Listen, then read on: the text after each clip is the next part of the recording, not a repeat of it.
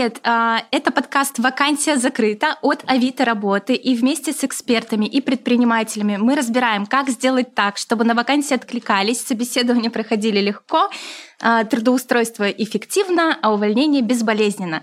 И сегодня подкаст для вас буду вести я, Аня, и со мной сегодня HR-десеттерс Катя и Бен. Бен является основателем э, химчисток для обуви Бен Фреш. Бен, позволь, я начну, наверное, с э, такого не по теме вопроса, но он меня лично очень волнует. В первую очередь, э, я, ты знаешь, впечатлена тем, что узнала, что тебе будет только 24 года, сейчас тебе 23. У тебя уже есть свой бизнес и очень успешный. Э, вот расскажи, как ты к этому пришел? Как ты понял, в какой момент времени, что я хочу иметь свой бизнес и почему химчистка? Ты говоришь, что мне только будет, а я, а я воспринимаю это, что мне уже будет 24. А, начал я бизнес с 18 лет, я перепродавал кроссовки, это был первый источник заработка, и в целом меня эта вся сфера интересовала, какие-то лимитированные коллекционные пары. И когда я продавал кроссовки, я уже воспринимал это как бизнес, и я начинал анализировать, что мы можем давать клиенту, и я понял, что помимо продажи мы потом можем возвращать клиента обслуживанием этой обуви. У меня родилась идея открытия химчистской обуви, и года два я ходил, вынашивал, и в августе 2019 года я открыл ее в районе Арбата, и вот с тех пор мы работаем. Это просто потрясающе. Я знаю, что у тебя совсем скоро откроется точка в Санкт-Петербурге. Да, верно. Работаем сейчас. Отлично. Я буду вашим первым клиентом, в этом я точно уверена. А сегодня мы хотим с тобой разобрать очень важную тему. У нас э, в первом подкасте мы разбирали э, все нюансы, связанные с размещением вакансий в работе с откликами. А сегодня мы поговорим о том, э, как правильнее проводить собеседование и трудоустраивать людей. Все так, все так. На самом деле, да, позвали тебя, чтобы поговорить именно об этом. Вот ты владелец собственного бизнеса, я думаю, тебе часто приходится с, нанимать людей, как увольнять на сегодня. Мы говорим про найм. А расскажи, не знаю, как вы подходите к собеседованию, вообще к процессу подбора, как все начинается, как готовитесь, по каким критериям, возможно, выбираете. Очень интересно. А, за два года сформировался определенный какой-то этап, угу. как собеседовать и кого нанимать. И сейчас мы уже более ответственно подходим к собеседованию, потому что в нашей сфере есть большая текучка. Мастера быстро выгорают, уходят в другие химчистки и в целом уходят из сферы. Поэтому мы больше заточены на долгосрочную работу, uh потому что мы обучаем, мы растем, и у нас очень важный критерий – это качество работы. А качество проявляется в мелочах, поэтому а, мы отбираем более ответственных людей, которые именно хотят развиваться в этой сфере. То есть когда на, я, я сам провожу все собеседования, э, надеюсь, скоро у нас будет именно руководитель цеха, mm-hmm. который будет этим заниматься, но сейчас все под моим контролем, и на собеседовании мне важно, чтобы понять, что человек именно горит этим делом, и он сюда идет не из-за денег, не из-за того, что он не может найти другую работу, не по каким-то другим факторам, а просто потому что он любит эту сферу и хочет развиваться. И вот мы смотрим на такие... А кто это? Это сникерхед, условно? Или это, может быть, вообще не, не фанат обуви даже, а просто человек, который действительно, не знаю, кропотливый? Я понял. Наверное, выделю несколько категорий. Первое – это сникерхеды, да, фанаты обуви. Они любят ее, коллекционируют, угу. сами имеют много пар и регулярно чистят ее, ну и им это интересно. Угу. Вот. Вторая категория – именно люди, которые в прошлом ну, не в прошлом, а начинали с каких-то там дом быта, э, мастерских по реставрации кожи, когда не было вообще распространено слово химчистка обуви. Угу. И вот они именно перешли в химчистку обуви, так как это новое направление, и развиваются в этом. И также третья категория студенты, которые осваивают новую профессию, и вот им интересно. Они, может, могут быть не фанатами обуви, но им просто интересна эта сфера, и поработать в ней. И они идут, и мы обучаем, и внедряем в команду. А ты сам коллекционируешь обувь? А, раньше, да, у меня было около 40 пар обуви. У меня доходило все до того, что у меня там определенных моделей просто были одна модель кроссовок, 10 расцветок разных. Вот, но сейчас я переболел этим, и я уже собираю другую обувь, классическую угу. более, что ли. Здорово. Я на самом деле тоже фанат кроссовок, скажу тебе откровенно.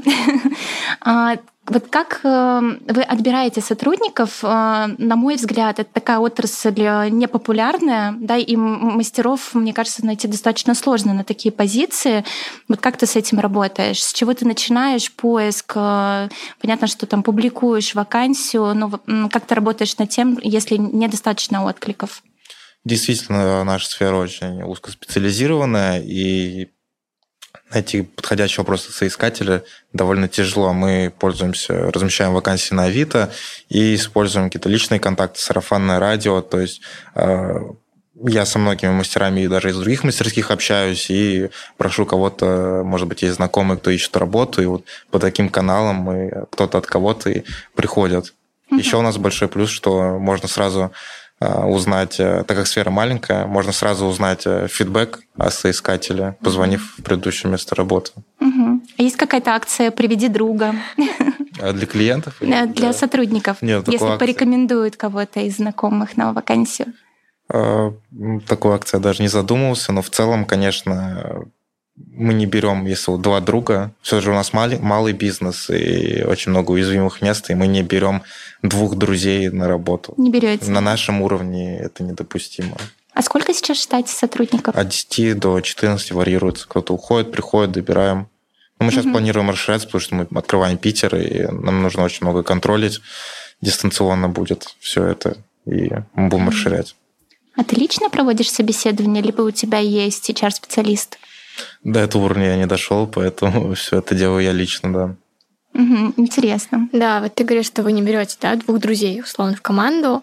А, может, есть еще какие-то поинты, на которые обращаешь внимание, которые важны? То есть чем руководствуешься? А, безусловно, есть поинты. Мне даже интересно ваше мнение услышать.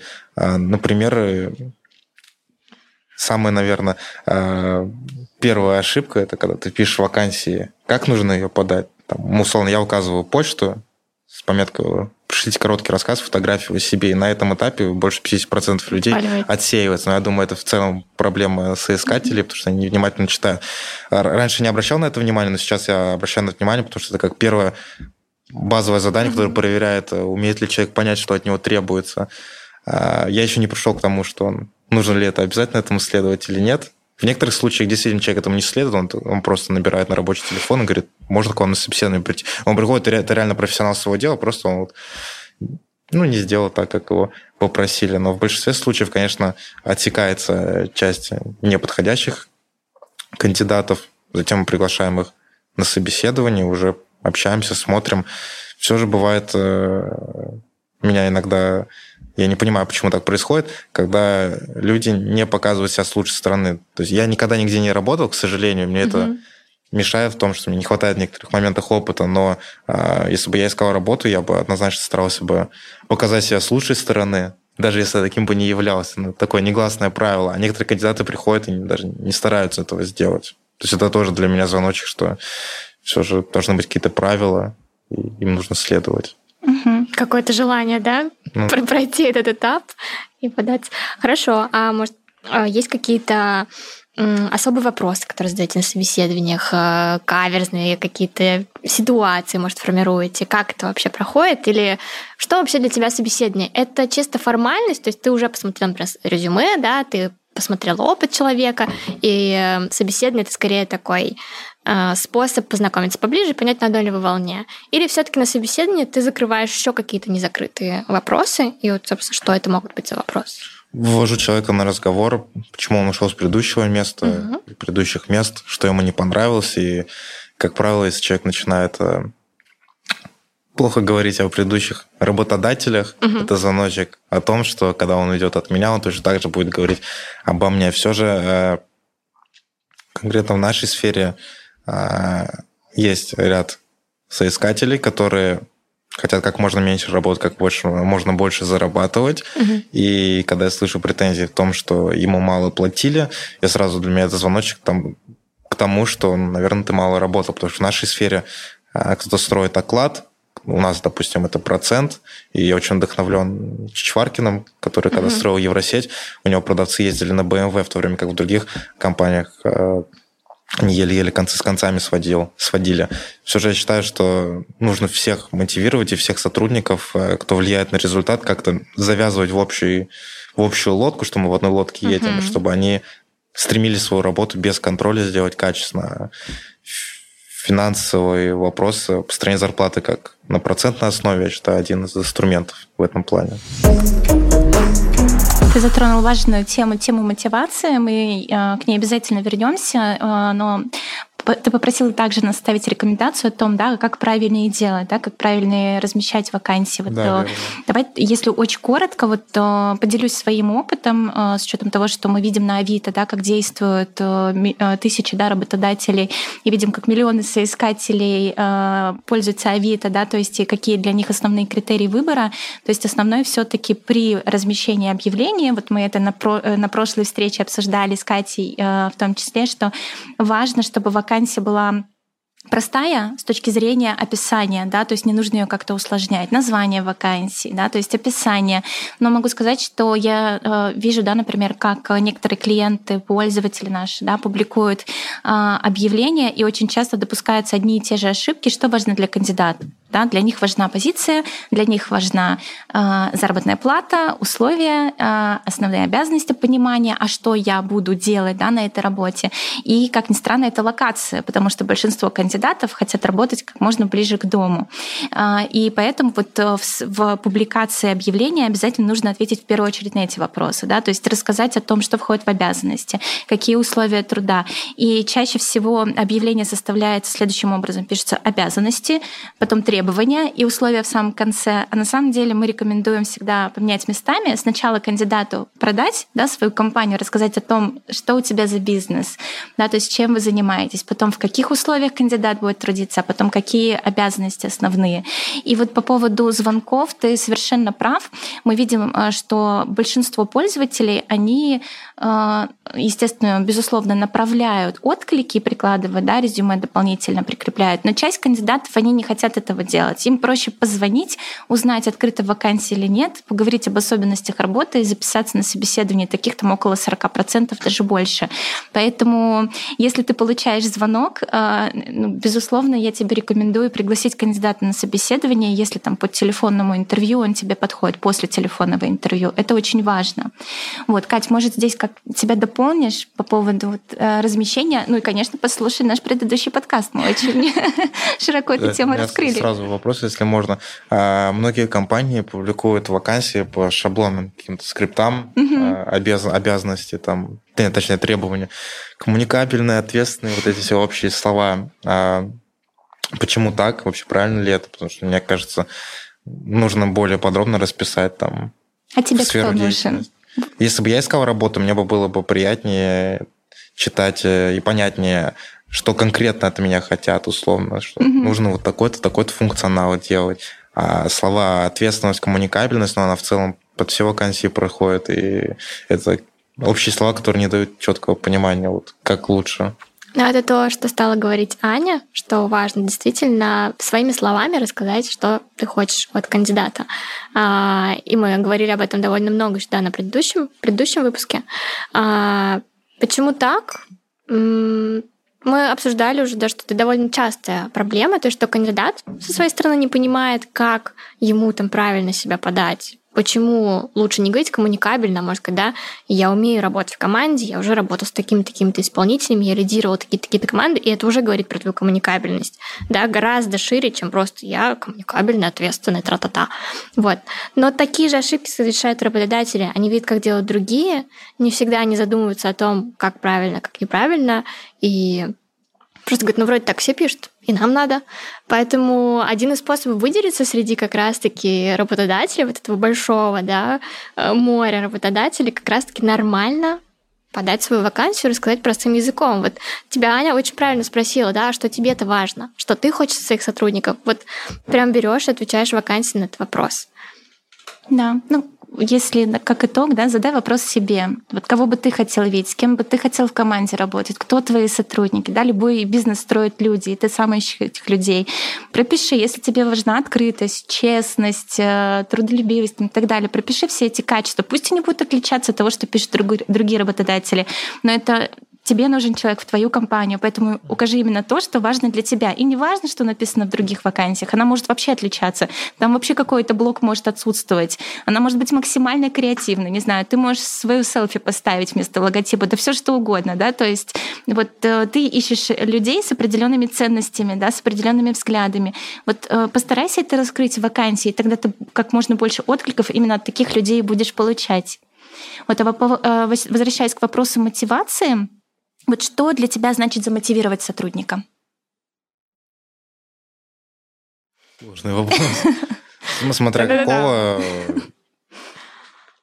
Наверное, конечно, результат мотивации – это уровень его вовлеченности в работу и то качество, которое он выдает. А у каждого человека может быть разная мотивация. Кого-то, у кого-то исключительно финансовая мотивация, то есть ему важно понять, какие действия приводят к улучшению его угу. зарплаты или почему он зарабатывает меньше. А кому-то важно, чтобы его похвалили. Кому-то важно, чтобы он видел результат своих действий. Так как мы маленькая компания, а, любая инициатива может прийти к результату. И вот у нас был случай, когда мастер придумал, что мы можем клиенту еще выдавать э, гайд по тому, как ухаживать за обувью в домашних условиях. Угу.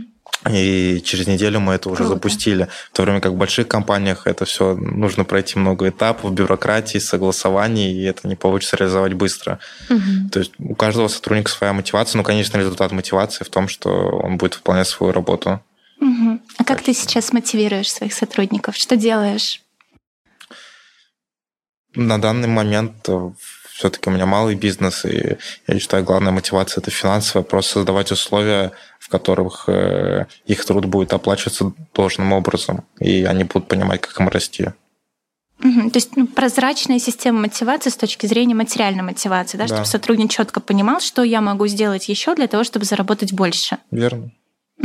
А если э, отодвинуть в сторону материальную мотивацию, вот что еще, если взять какую-то нематериальную часть? Возможно, расположение э, места работы, где вы находитесь. Возможно, есть оплата питания, есть какие-то дополнительные плюшки брендированные. Что-нибудь такое делаете или еще пока нет? Скидка на чистку обуви. Да. До этого еще не дошли, но в целом у нас такая благоприятная атмосфера. У нас не, нет такой сильной ругани и порицания за каждый косяк. То есть мы садимся, обсуждаем, просто если человек к этому не возвращается, окей, если человек возвращается там, к какому-то своему косяку, то мы уже либо расходимся, либо обсуждаем, что к, этому приводит. То есть у нас благоприятная атмосфера для работников, которые именно качественно работают и должным образом. А кто формирует у вас эту атмосферу? Это же очень важно. А вот не знаю, допустим, собеседуя человека, рассказываешь ли ты ему, да, как у вас устроено, какой климат, не знаю, как у вас принято общаться. То есть какие-то вот эти принципы, да, взаимодействия друг с другом, возможно, они не оформлены а на каком-то своем уровне, ты как руководитель понимаешь, то есть насколько глубоко ты погружаешь человека и насколько потом в процессе, как руководитель или, может, кто-то у вас еще с команды подключается, кто формирует условно вот эту вот корпоративную культуру, по сути. Ну, собеседование мы проводим сразу в цеху, то есть кандидат соискатель, который приходит, он сразу видит, э, какая у нас атмосфера mm-hmm. и что происходит внутри.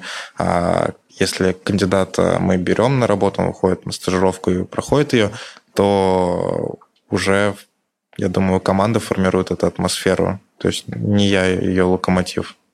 Это само Интересно. собой происходит. Интересно, потому что часто как mm-hmm. раз-таки вот это э, начало, начинание корпоративной культуры формируется, как правило, сверху. То есть это идет как-то от руководителя, спускается. Не то, что спускается, но да, вот транслируется, да. да ожидания твоего как руководителя, вот я такой, да, то есть и сотрудники в любом случае, они э, присматриваются, что-то копируют, да, то есть исходя из твоего э, поведения, они понимают, как можно с тобой взаимодействовать, а какой э, подход приемлем, да, у нас внутри коллектива, что я могу себе позволить, что нет, да, то есть если там условно руководитель открытый, может шутить, обсуждать фильмы, книги с сотрудниками, не знаю, рассказать, как провел выходные, то, возможно, я это могу сделать, а если я никогда от своего руководителя не слышу, только рабочие темы с ним обсуждаю, тогда, наверное, будет, возможно, некорректно, если я расскажу, что, э, не знаю, там на катере катался в воскресенье в Питере. Я понимаю, да, я не задумывался целенаправленно угу. в этих вещах, это все происходит, ну,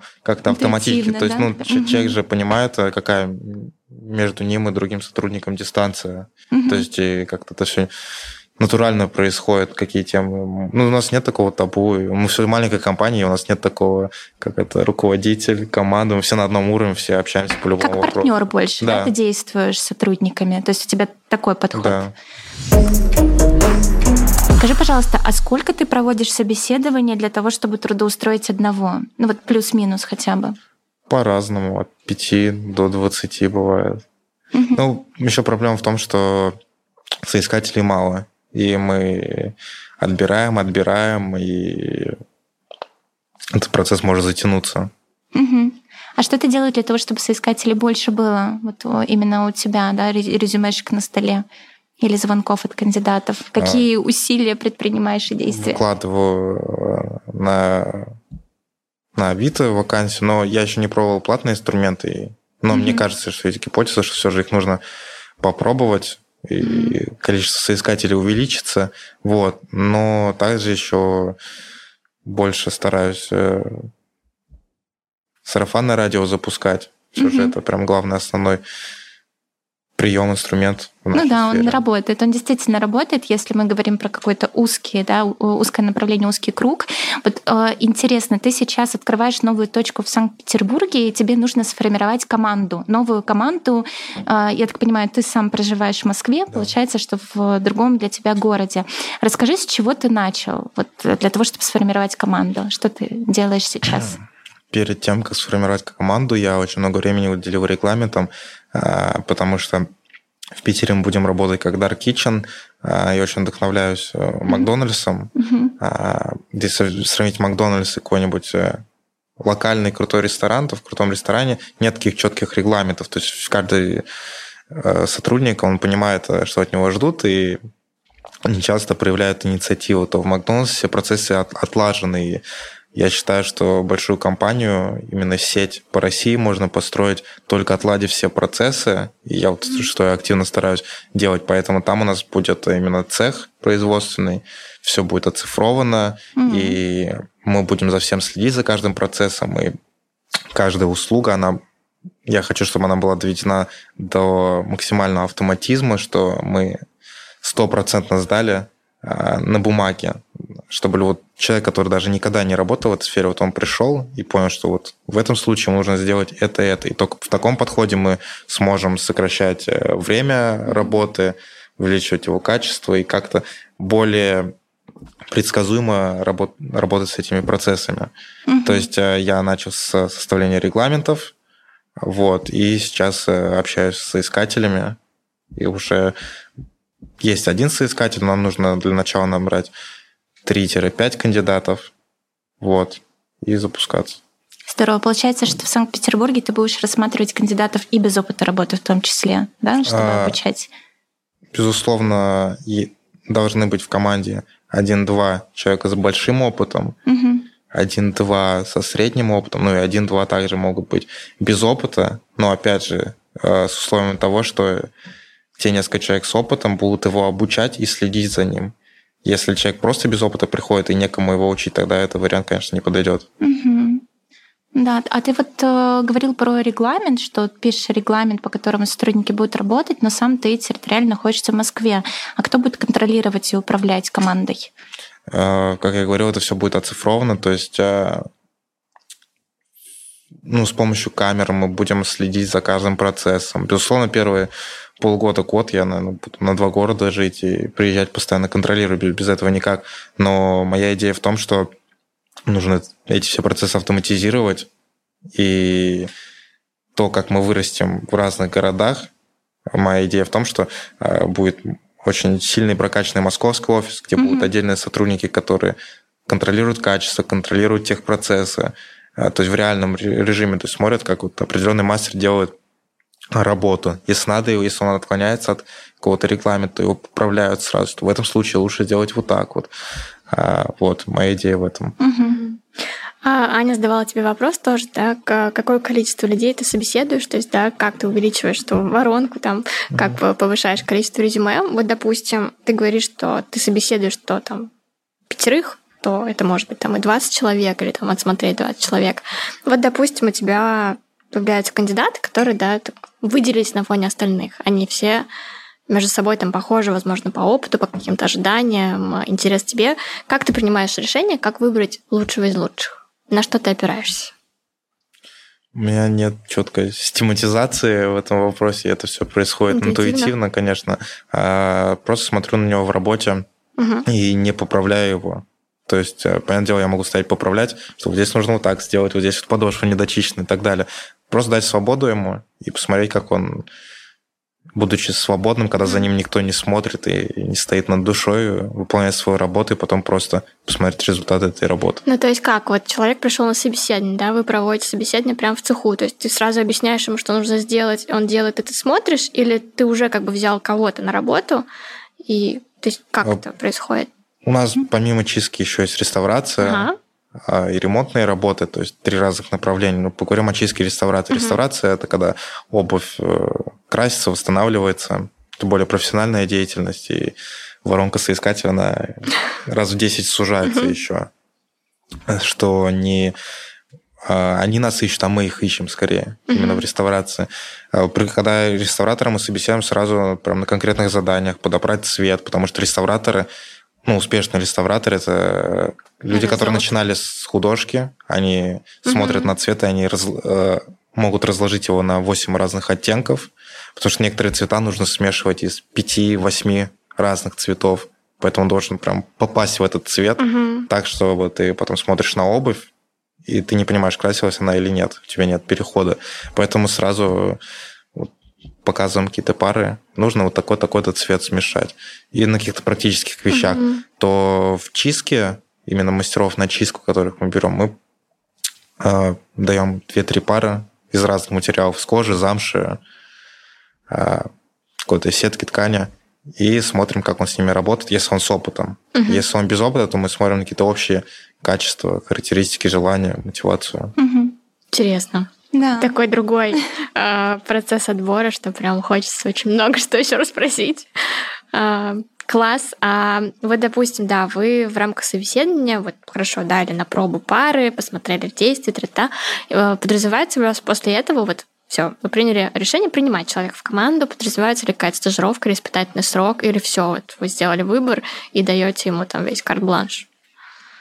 Безусловно, у нас есть стажировка, но не, не правилах общепринятых, угу. когда человек ищет работу, там две недели стажировки, я знаю, в некоторых сферах есть месяц. Три месяца. Да, в нашей сфере все же мы... Ну, я пришел к правилу, что три дня достаточно, чтобы понять уровень вовлеченности человека угу. и посмотреть за ним в разных ситуациях. Поэтому мы приглашаем на 2-3 дня стажировки, наблюдаем за ним и уже после садимся, разговариваем, либо берем, либо не берем и объясняем, почему. Твой бизнес уже существует три года, да, правильно? Два года сейчас. Два года, да. И за этот период времени тебе уже приходилось увольнять сотрудников или команда стабильна? А, много раз приходилось, много, много раз уходили, и еще такой момент в нашей сфере очень сильная текучка. Угу. Люди быстро выгорают, а, меняют сферу деятельности.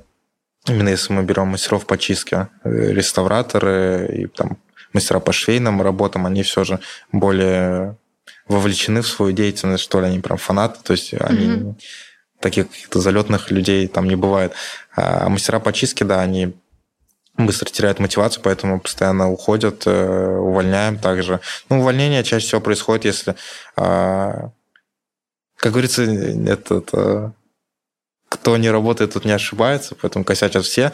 Просто наблюдаем, смотрим, если у человека, человека это происходит систематически, и он не слышит о том, что ему доносят, что вот есть такая-то проблема, ошибка, с этим нужно так-то, так-то бороться. И вот ты даешь человеку удочку, uh-huh. а он скидывает ее в реку и ждет, когда к нему придет рыба, таких мы увольняем. Потому что э, если на одного сотрудника нужен второй сотрудник, который за ним будет смотреть, то этот сотрудник, в принципе, неэффективен. Uh-huh. Uh-huh.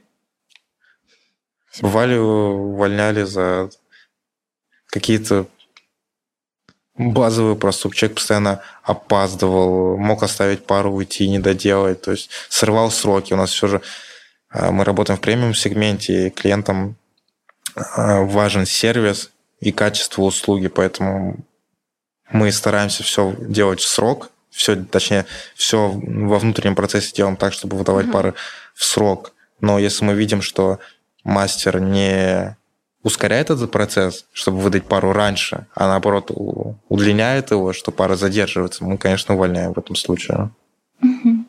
Как ты подходишь к увольнению? Как готовишься? Продумываешь ли, что сказать сотруднику, чтобы аргументировать э, свое решение? Или ты подводишь человека к этому, что человек уже понимает, что его такая участь ждет. Мы подводим, естественно, когда какие-то косяки начинают повторяться, мы садимся, разговариваем, что если это будет продолжаться, то есть человек, человек в курсе, его mm-hmm. предупреждают о том, что если это будет продолжаться, это ведет, ведет там, к убыткам бизнеса. В том числе, там, если клиенту задержали пару, то он с большей вероятностью может не вернуться к нам, воспользоваться другим сервисом, уйти к конкурентам, и мы по факту несем убытки, упущенные выручки в будущем. И мы объясняем это каждому сотруднику, к чему это приводит. И мы сразу же обговариваем, что если это не исправится, то мы будем расходиться. А есть какие-то штрафные санкции за то, что заказ вовремя не, не отдали? Бывают разные случаи, и заказ вовремя может быть, может э, быть не отдан по нескольким причинам. Например, э, пара действительно с сильным износом. То есть клиент не следил за обувью, отдал ее в ужасном состоянии, mm-hmm. и того срока, который мы стандартный называем, может не хватить. Но мы всегда клиента предупреждаем, что, условно, у нас химчистка занимает 7 дней. Mm-hmm. За это время каждый технолог, мастер делает 5 полных циклов чистки. То есть пара внутри, снаружи, она высыхает. А, пять раз он это делает. Если мы видим, что пяти циклов не хватило, чтобы сделать максимально возможный результат в этом случае, а, мы клиенту уведомляем, что пара отправляется на повторную чистку. И технолог а, начинает делать дополнительные циклы чистки до тех пор, пока не добьется максимального результата. И при этом мы не просим дополнительно это оплачивать. То есть если в таком случае, если паре действительно нужно дополнительное время, никаких штрафных санкций, конечно, не применяет. Если я вижу, что пара поступила в работу сегодня, а к к ней мастер приступил завтра вечером, то, конечно, штрафные санкции применяются. Будут, да. А вот возвращаясь к увольнениям, что необходимо, на твой взгляд, сделать сотруднику для того, чтобы избежать увольнения? Да, вот ты возвращаешься к нему с фидбэком, рассказываешь о том, что он делает не так. Ты смотришь за его реакцией, меняет он это в работе или нет. То есть, или, возможно, что-то еще. Безусловно, смотрю по реакции, как он применяет это в работе. Но в целом для, соиск... для любого сотрудника, мне кажется, во всех сферах главное понять, какие его действия приводят э, к росту, какие нет, ну, противоположные. Mm-hmm. И конкретно в моем случае, если человек, человек должен понимать, что приведет э, к ну, что приводит к прибыли, а что к убыткам. И у нас так мотивация завязана, что он в этой же лодке сам и сидит. Поэтому если он делает хуже компании, то он хуже делает в первую очередь себе. А зачем нам работник, который сам себе не хочет лучше сделать? Угу. То есть чтобы, тебе важно, чтобы человек понимал четко, то, как его действия влияют да. на бизнес. Да. А, на бизнес, на, на компанию, на тебя, на команду, на него, да, то есть и э, ты с ним открыто как-то ведешь диалог, то есть у тебя есть какие-то one-to-one, да, там встречи периодически раз в неделю, раз в месяц, либо ты вот все время находишься с ними и открыто транслируешь ему обратную связь нет на такого рабочем чет... месте. Нет такого четкого правила, там, когда мы встречаемся, mm-hmm. ну, я постоянно в цеху нахожусь практически. Э, и то есть это все, если выливается какая-то проблема, мы сразу ее обсуждаем. Угу. Нет такого, что мы там договариваемся о встрече. Вот вылезла проблема, сразу обсудили и объяснили. Какой период ты даешь человеку для того, чтобы он э, перестроился, начал работать иначе? То есть сколько это? Месяц, это неделя, если ты видишь, что что-то идет не так, либо это какой-то другой короткий период времени? Ну, в нашем случае это короткий период времени, потому что каждый мастер обрабатывает большое количество пар. В среднем один мастер в день делает там от 7 до 12 пар. Поэтому, если он не внедряет это на масштабе нескольких дней, то представьте, сколько пар э, делается не с максимальным результатом. Поэтому у нас это все короткие сроки, там 1-3 дня. Если это не исправляется, уже звоночек. Интересно. Мне вот хочется еще тебя спросить. А, я так понимаю, что ты довольно интуитивно ведешь работу с командой, начиная с процесса подбора, заканчивая и увольнением, собственно. А вот ты как владелец бизнеса, да, как э, руководитель небольшой команды, которая чаще даже требует больше внимания, чем большая команда. Да. А какие бы советы ты дал таким же ребятам, которые, не знаю, начинают свое дело, ищут сотрудников, работают с ними и принимают решение увольнения в том числе, вот, что бы ты посоветовал вот уже пройдя свой опыт? Сразу же вводить какие-то стандарты угу. и регламенты работы, не быть в этом плане сильно интуитивным, четко понимать, какой результат должен каждый сотрудник выдавать и что от него требуется, и следить за выполнением этих регламентов. Угу. Потому что а, если нет четких регламентов, то границы нормы размываются. Пример. У нас до недавнего времени не было там регламента нормы ответа клиенту по времени. Угу. И не было четкой грани, там 10 минут ответ, ну, ответ клиента в течение 10 минут нормально, ненормально, а в, а, а в течение 20.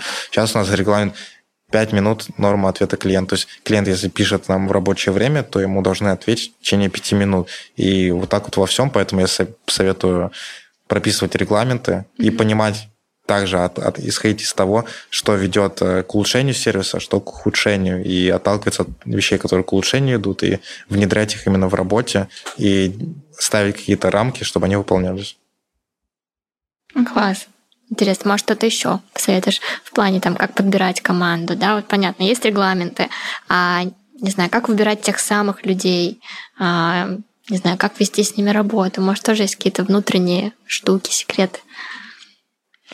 Ну, хороший сотрудник э, – это как жена, его посылает судьба, поэтому я нет таких четких советов в этом плане. Я думаю, сразу понятно, вы с человеком сработаетесь или нет, просто на каком-то mm-hmm. вайбе. Опять же, да, вы должны быть э, на одной волне и примерно хотеть прийти к одному. Вот.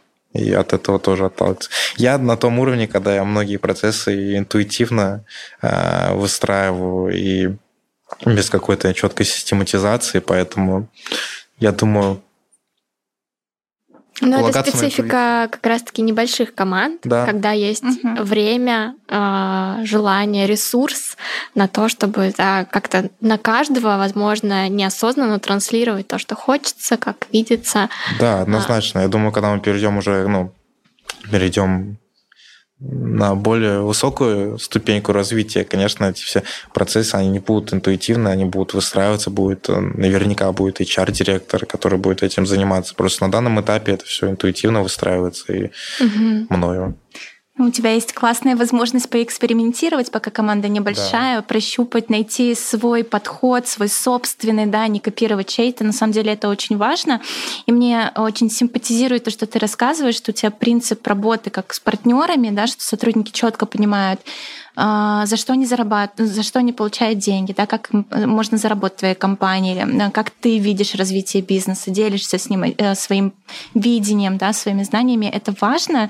И с учетом того, что ты открываешь уже вторую точку, твоя интуитивная работа, она говорит о том, что ты делаешь все правильно, и на самом деле мы тебе искренне желаем найти вот, ну, и построить действительно свою команду мечты, и не только в одном городе, в двух, а и в других городах России. А вот э, немного о планах в завершении. Скажи, пожалуйста, вот какая твоя цель? Сколько бы ты точек хотел и в каких городах? Ты только два будешь задействовать или рассматриваешь для себя еще и другие города России? В перспективе двух-трех лет однозначно семь городов крупных. Екатеринбург, Казань, там другие. А, вот, но все же я сейчас стараюсь держать фокус э, больше на э, моменте сейчас, и вот сейчас фокусирован на Питере. Но да, хочется открыть э, все крупные города и построить именно сервис, который будет функционировать во многих городах и оказывать услуги людям. Это здорово. А, ты знаешь, э, миссия Авито в том числе заключается в том, чтобы давать э, вторую жизнь вещам, и это же самое делаешь и ты, и твоя команда. То есть по факту вы реанимируете да, там, старую обувь или изношенную обувь. И есть возможность не просто зайти на Авито продать, да, оставить себе, либо после продать подороже, после того, как обратится, обратится клиент в твою химчистку. Спасибо тебе, что ответил на все наши вопросы сегодня. Было очень интересно и полезно. И действительно действительно, если мы говорим про малый бизнес, у тебя много возможностей сейчас. Мы тебе желаем успешно открыться в Санкт-Петербурге. Я уже сказала, что буду первым клиентом. Так что жди сообщения от меня. Да, и думаю от меня, потому что я живу на Москву-Питер. Думаю, наше знакомство на этом не закончится. А, спасибо, да, что ты был с нами, что поделился своим опытом. Это был подкаст «Вакансия закрыта от Авито работы». А, подписывайтесь на подкаст в Apple, в Google, в Яндекс Музыке, ВКонтакте, во всех подкаст-площадках. А, делитесь своим опытом, если он у вас есть, если вы желаете им поделиться а, в Инстаграме а, Авито работа. Меня зовут Катя, с вами была также Аня, Бен. Спасибо, ура! Спасибо, всем пока-пока. Пока-пока.